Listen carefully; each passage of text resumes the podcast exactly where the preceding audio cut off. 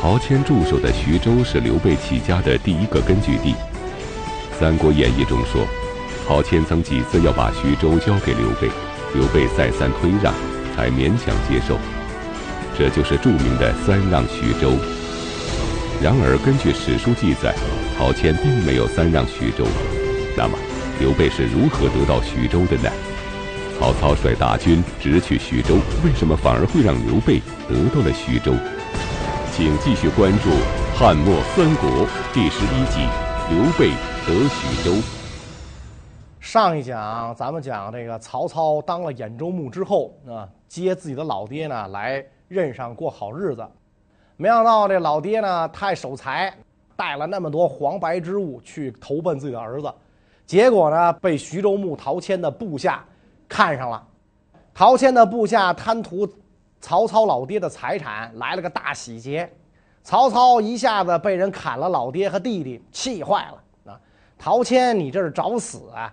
你那徐州我早就看上了，我没招你，你反倒来招我了。这杀父之仇，我要是还不报的话，我还是人吗？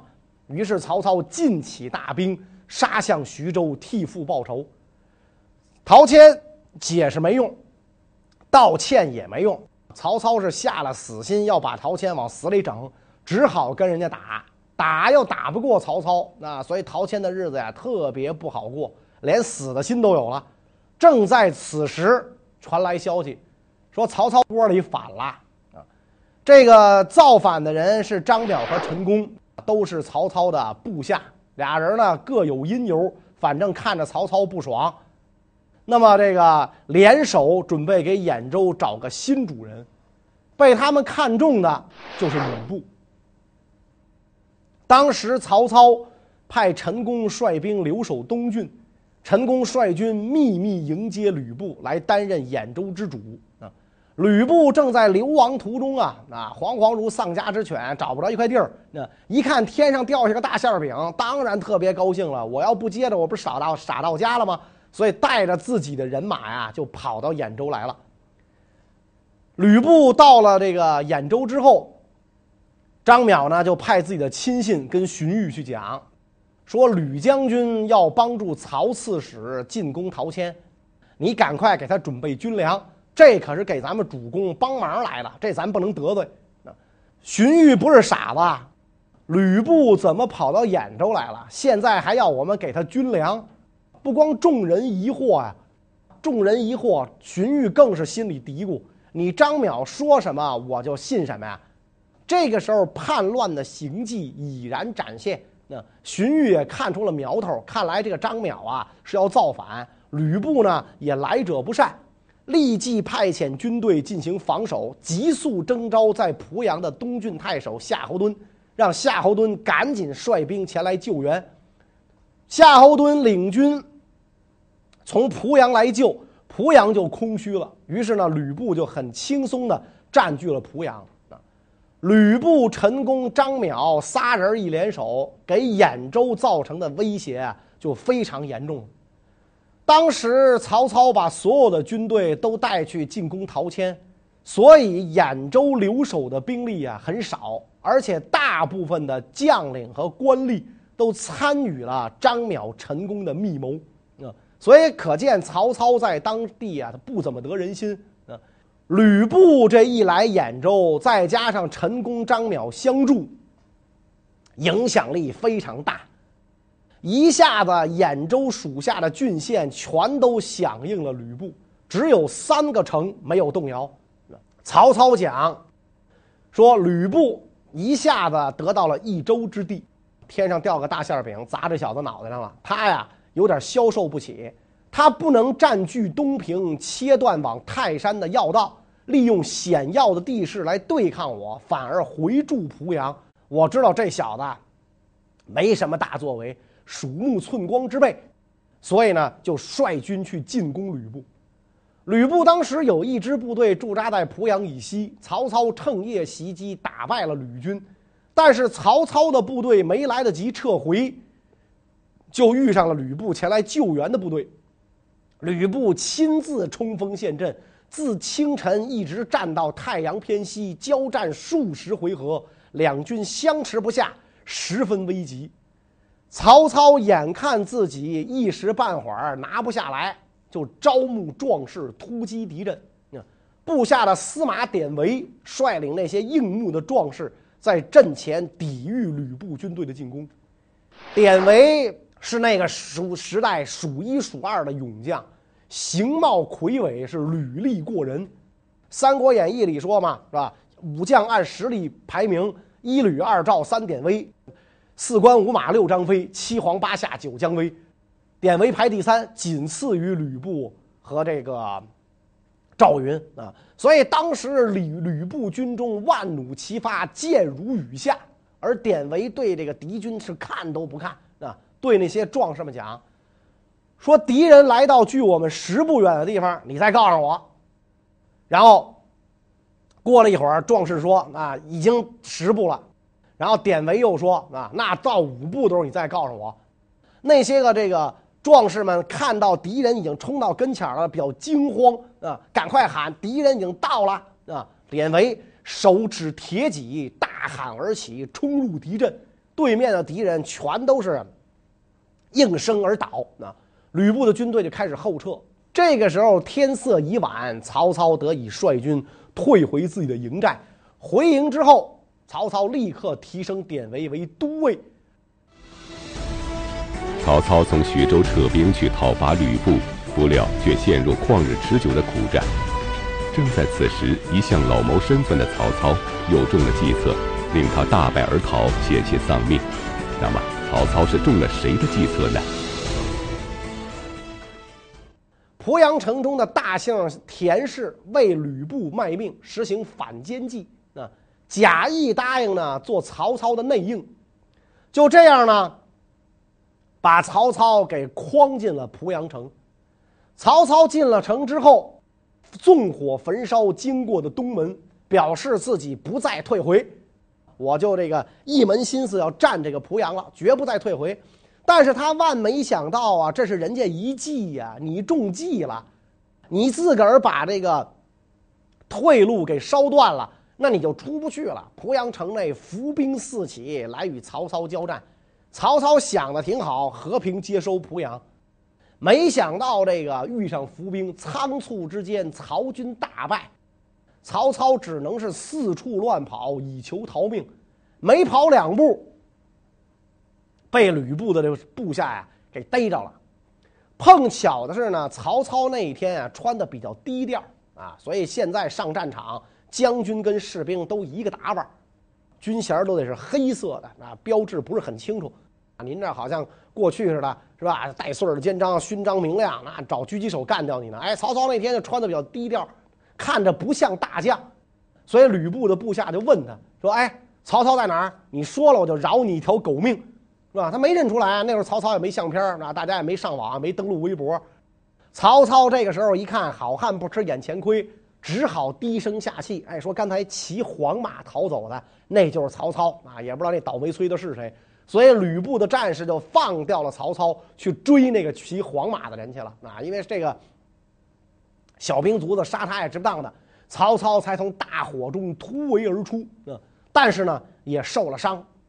曹操突围，灰溜溜的回到军营当中，非常丧气，但是。不能表现出来丧气啊！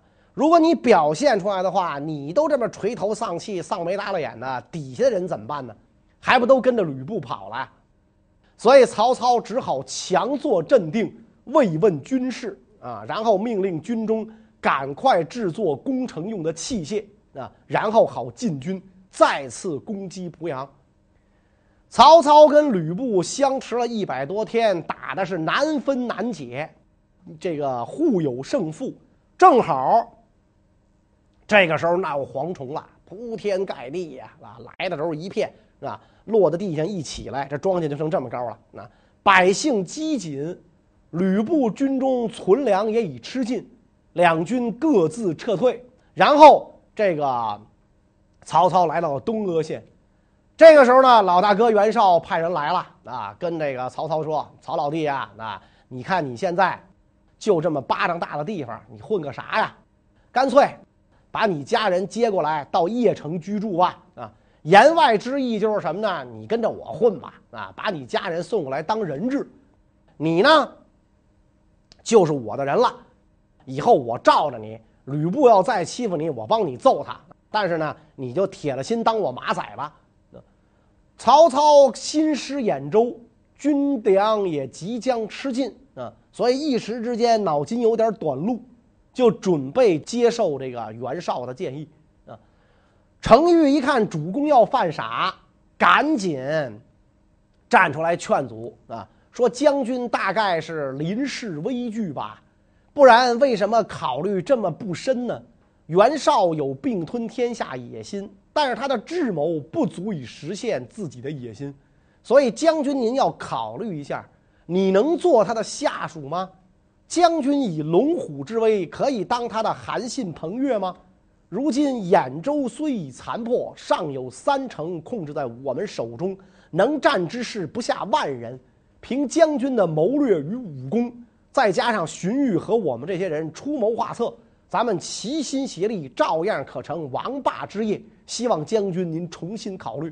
曹操一听，哎，对呀，是吧？我怎么犯二啊？宁做鸡头，不当牛后。我要有我自己的独立性，不能被袁本初收编。我虽然只有这三座城，要效法当年田单复齐，我自己要当老大。正在曹操与吕布相持不下的时候，徐州城又发生了一场变故。正是因为这次变故，刘备才有机会入主徐州。这徐州究竟发生了什么呢？陶谦死了啊！自打跟曹操开战以来，陶谦啊天天担惊受怕，本来就是老头风烛残年，这一下身体更不好，眼瞅着呀不行了啊！自己手下呢又没有什么著名的人物能够保住徐州。往下传，传不下去，陶谦就看上了这个刘备啊。刘备呢，咱们讲自己一直没混出来啊，跟着老同学公孙瓒。献帝初平二年，刘备跟青州刺史田楷一起对抗冀州牧袁绍，因屡立战功啊，代理平原县令。后来呢，领平原国相，那，总算混到郡守一级了。在这个平原国相的任上。刘备外御贼寇，内乐善好施，即使不是身为士人的普通百姓，都能跟他同席而坐，一锅吃饭。而这个刘备不会说瞧不起人啊。根据《三国志》记载，刘备当平原国相的时候，深得人心啊。郡民刘平不服从刘备的治理啊，就这个买通刺客啊，雇凶杀人，前去暗杀。结果刺客来了之后，啊，刘备不知情啊，对这个刺客十分礼遇，俩人这个杯来斩去啊，非常的这个这个融洽。刺客深受感动，不忍心杀害刘备，袒露实情啊，我今天是来杀您的，没想到您人这么好，我我不杀您了，那我我错了，我走了。所以这个陈寿写《三国志》的时候，写到这一段都不禁感叹：其得人心如此啊！当时，黄巾军余众攻打北海，北海国相孔融啊，就是让梨的那位，被大军所围，情势危急，赶紧派人突围向刘备求救。刘备看到孔融派人来，非常惊讶，喜出望外。哎呀，说北海相孔融居然知道世上有刘备这号人物，为什么呢？孔融当时是名士啊，名望很大呀，大威。居然关注我了，就这种感觉是吧？居然他向我刘备求救，所以非常高兴，立即派三千精兵去北海救援。黄巾众得知援军来了，就四散而逃，孔融呢就解围了。后来袁绍攻公孙瓒，刘备呢就跟田楷一起抵抗袁绍。曹操借口为父报仇，攻打徐州的时候，陶谦不能抵挡，向田楷求救。刘备就率本部人马跟着田楷一块儿去救，虽然没能击退曹操，但是呢，由于这个曹操根据地失陷，啊，后方发生了内乱，啊，张邈成功，啊，叛迎吕布，所以回兵兖州，那么这个徐州之围啊，就解了。啊，徐州之围一解，这个陶谦对这个刘备十分感激，表奏刘备为豫州刺史，吞于小沛。那当然了，这个陶谦就是开了个空头支票，豫州是有刺史的。他这个时候表奏朝廷，封刘备为刺史，朝廷也不知道答应没答应，估计也都是自封的。豫州都不在你手里，就跟我任命你做美国总统一点用没有。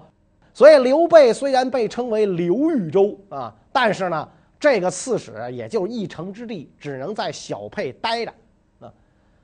到这个陶谦奄奄一息、眼瞅不行的时候啊，他对他的这个部下啊糜竺就说啊。除非刘备不能保护本州的安全啊，所以等陶谦一咽气儿，糜竺就率徐州官民来迎接刘备，这可是天上掉馅饼的大事儿。但是刘备不敢担当啊，说袁术、袁公路尽在寿春，你们可以把徐州交给他，我不配，我不能当啊。一方面自己初来乍到啊，怕徐州土著不服。另一方面呢，他主要是对自己的实力啊没信心。我算哪棵葱啊？手下兵不满千，将不过关张啊。而曹操、吕布、袁术这些大 boss 都对徐州虎视眈眈啊，所以我不不不行，我我我干不了这事儿。糜竺带着人来劝刘备不干啊，刘备不干。所以这个时候，典农校尉陈登、陈云龙就跟这个刘备说了。说袁术骄奢横暴，不是能够治理乱世的这个主公。那如今我们打算为您集结起十万大军，上可以辅佐君王拯救百姓，下可以割据一方保守疆土。您如果不答应我们的请求，那我们也不能听从您的建议。那被刘备救过的北海国相孔融赶紧跟刘备讲说：袁术可不是那种忧国忘家的人。不过是依仗祖上遗留下来的威望，根本不足介意。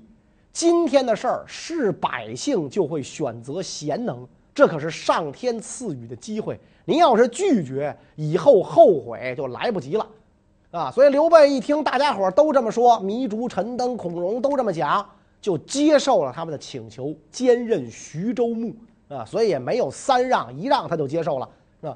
所以。《评书演义》里一说呀，是陶谦三让徐州，是吧？现在京剧舞台上有这出戏，严派老生唱让徐州，是吧？实际上呢，陶谦那时候已经死了。在本地军民和众多名士的支持下，刘备接管徐州。正是根据这段历史，才有了三让徐州的精彩故事。然而，徐州的近邻曹操一直对徐州虎视眈眈，刘备如此轻易地入主徐州。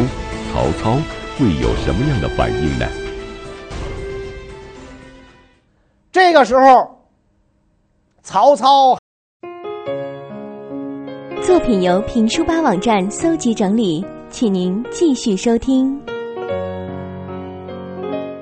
还跟吕布打得不可开交呢，是吧？吕布跟陈宫率军万人来攻曹操啊，而曹操部下的士兵啊，都去出去割麦子去了啊。在营中不到一千人，难以守住营寨啊。而这个营寨西边有一条大堤，南边呢有一片茂密深广的树林，所以曹操把一半士兵埋伏在堤后，另一半士兵暴露在堤外，布下阵势。吕布的军队逼近的时候，曹操命部队轻装挑战，两军厮杀在一起之后，伏兵登上大堤杀出。步骑兵一起冲锋，大破吕布的军队，一直追到吕布的营寨啊，才返回。那吕布当夜只好撤退，曹操乘胜追击，又收复了不少这个县城啊。所以看这个吕布啊，说是三国第一勇将，可能也是评书演义加工啊，有些浪得虚名啊。这个我们讲到现在，听吕布打的这些仗也是败多胜少啊。吕布被曹操打败之后啊。只好向东到徐州来投奔刘备。吕布一开始对刘备特别尊敬啊，跟这个刘备讲啊，说咱哥俩都是边疆出身的人啊。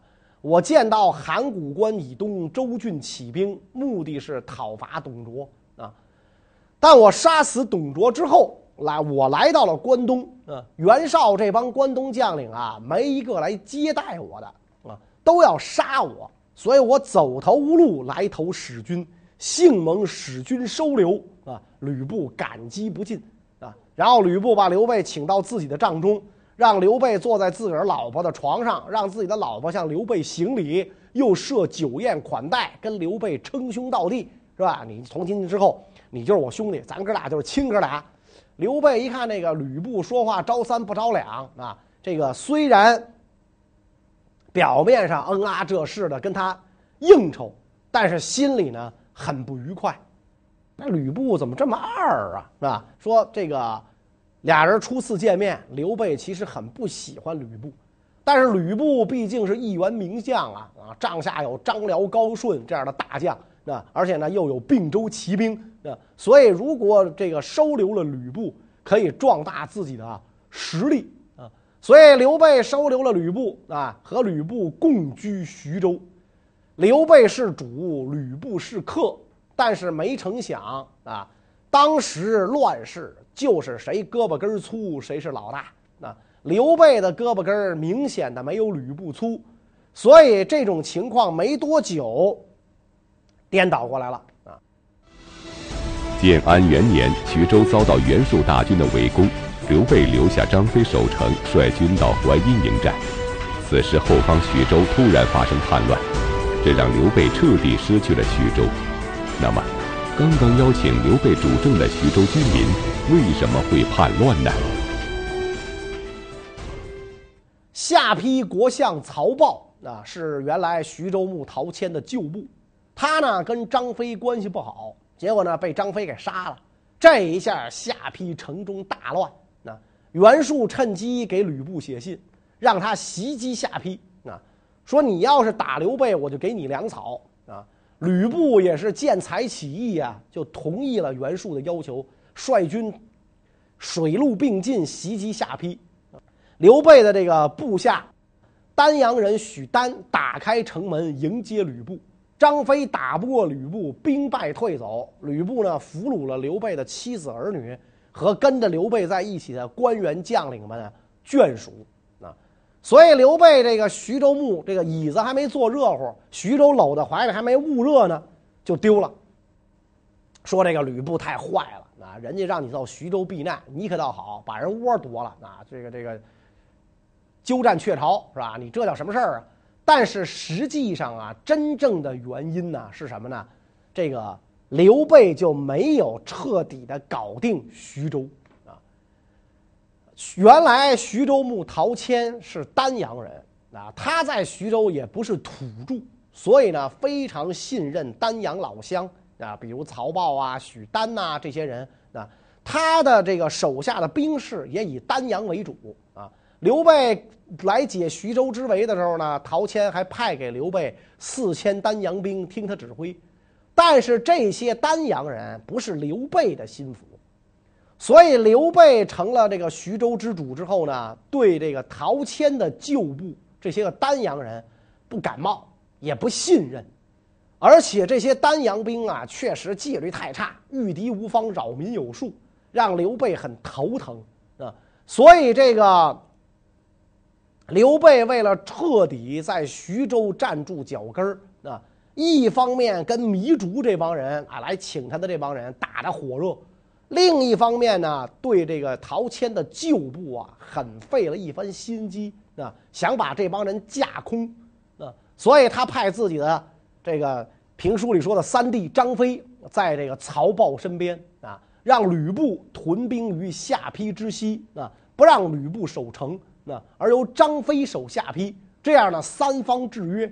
那曹豹到底是张飞一时激动把他宰了，还是刘备授意张飞把他宰了，就说不清楚了。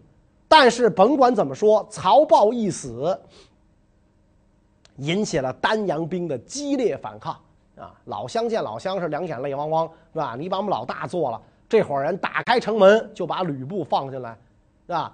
所以刘备一没有想到吕布这么不要脸，我救你，你坑我；二呢，也对丹阳人的这个团结呀估计不足啊。他以为把曹豹搞定了之后，剩下的人会树倒猢狲散，没想到他们最后这帮人扭转了整个徐州的局势。所以说呀，刘备在徐州的得失，不是因为他太仁慈，吕布太不要脸啊，而是因为他根本就没能够彻底的摆平徐州。刘备在前线听到吕布反客为主，这个鸠占鹊巢的消息之后，赶紧率军回救。到了下邳，全军溃散啊！因为他的部下很多也是丹阳兵嘛啊，凭着自己原来那点老底子。根本就不是吕布的对手啊，所以刘备只好东攻广陵，与袁术交战，但是呢被打败，退守海西啊。这个时候，刘备军中将士饥饿不堪，自相残杀，以人肉充饥。到这个时候啊，糜竺给他帮个大忙了啊。刘备想一想啊，这个自己东征西战十多年。到头来失地丢官，丧失了家小，狼狈流落海西，非常难过啊！就跟那儿坐着，长吁短叹的垂泪啊。刘备最大的本事会哭嘛，会摔孩子。糜竺一看刘备为人忠厚仁义，这个深信他以后能成大事儿，好言开导啊，主公勿忧，否极泰来啊！谁还没有个走背字儿的时候啊？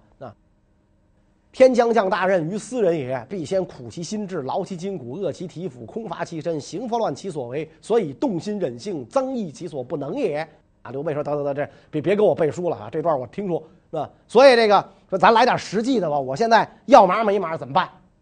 糜竺说：“嗨，这事儿好办，我家中有骡马千匹，黄金万两，奴仆数百，全都给您，包括我的车服粮食都资助军用。”这样一来，刘备喜出望外，多谢糜先生仗义援手。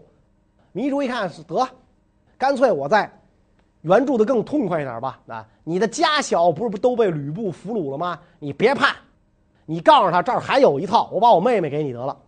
糜竺就把自己的妹妹嫁给了刘备为妻，啊，这就是《三国演义》里说的糜夫人，对吧？所以你甭怕这个吕布拿你的家小做人质，咱这儿又弄了一个，啊，他是愿意杀杀，就这意思。但是呢，老在这地方待着呀，也不是事儿啊，啊，也不是事儿啊。所以刘备就派人向吕布请降，啊，大哥，你看你有了徐州，你可不能忘了恩人。你能有徐州，多亏我呀，啊！现在你既然想要徐州，你拿去就好了，能不能赏小弟我一口饭吃，对吧？你别赶尽杀绝，我也没怎么着，对吧？咱哥俩共同吃这碗饭，成不成？吕布这个时候呢，正愤恨袁术不给他运粮，一看刘备来降，就招刘备前来啊，委任他为豫州刺史啊。刘备已经从好几个人手里接过了豫州刺史的委任状啊，俩人就当一天云雾散，什么都没发生。而且呢，吕吕布让刘备跟他一起进攻袁术啊，让刘备驻军小沛，完全颠倒过来了啊。那么徐州转眼之间又换了主。刘备跟吕布能在徐州和平共处吗？关于这个问题呢，我们下一讲再讲。谢谢大家。